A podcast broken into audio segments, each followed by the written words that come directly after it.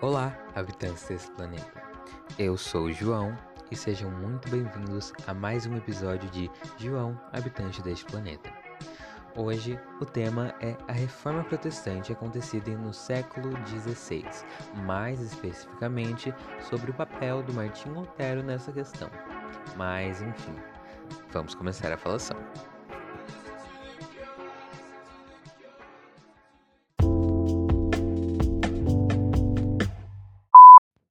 Antes de adentrarmos de fato no conteúdo sobre a reforma protestante em si, é super importante entendermos o contexto histórico da época, principalmente relacionado à Igreja Católica. Então, vamos a isso. Em 31 de outubro de 1517, Martinho Lutero fixou na porta de uma igreja suas 25 teses que iam contrárias às práticas da Igreja Católica da época.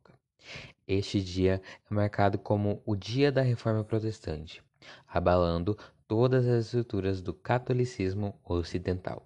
Mas, afinal, o que levou a esta revolta em relação à Igreja? A Europa era assolada por um contexto absolutista, e isso afetava a Igreja muito negativamente, principalmente nas relações entre a Igreja e a própria nobreza. A questão monetária também era um problema, já que o dinheiro recebido pelo governo tinha acabado com a chegada do absolutismo, e muitos fiéis estavam insatisfeitos com os altos preços do dízimo. A igreja também, no início, não gostava da ascensão do capitalismo ganancioso. Entretanto, não demorou muito tempo para que as pessoas dos cargos mais altos do clero se corrompessem. A Igreja, que há pouco tempo condenava essas práticas capitalistas, começou a comercializar bens eclesiásticos, como o perdão de Deus, que são as famosas indulgências, ou uma passagem só de ida para o céu. Os membros da igreja também usavam de seu poder para chamar mais e mais fiéis para verem estas comercializações que iriam ajudá-los. Mas também é claro que teve gente da igreja que não concordava nem um pouco com essas práticas totalmente abusivas, e uma dessas pessoas foi o Martinho Lutero. Martinho Lutero, monge agostiniano alemão e professor da Universidade de Wittenberg, na Alemanha, desde o início criticava essas práticas abusivas da Igreja. Então, no ano de 1517, Lutero escreveu um documento com 95 teses que criticavam diretamente a Igreja, em todas as suas contradições, abusos e até diretas ao próprio Papa da época. Daí nasce a Reforma Protestante.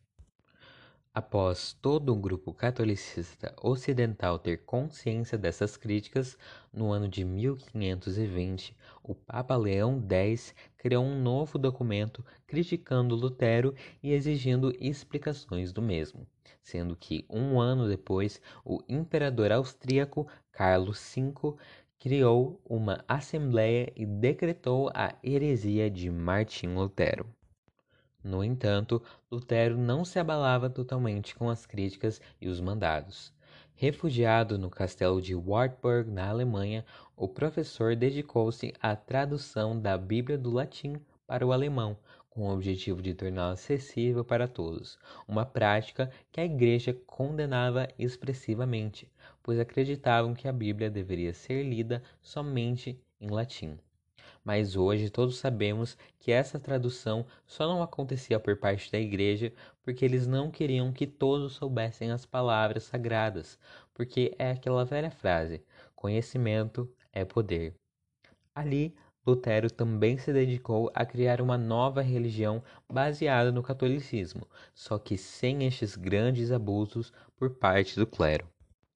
Após deixar de ser refugiado, Lutero dedicou o resto de sua vida a pregar sua nova religião para novos fiéis.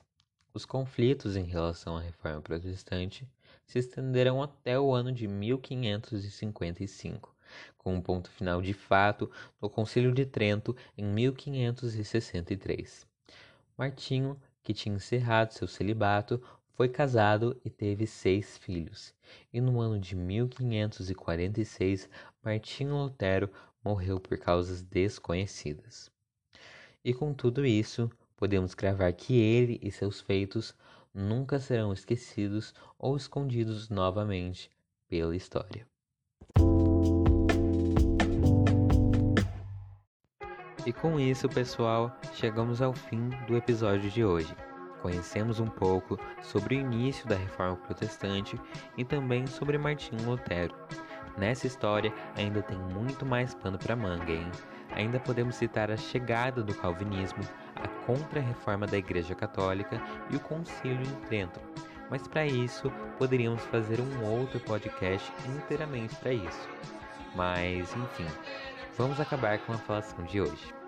Obrigado a você que ouviu esse podcast e até a próxima.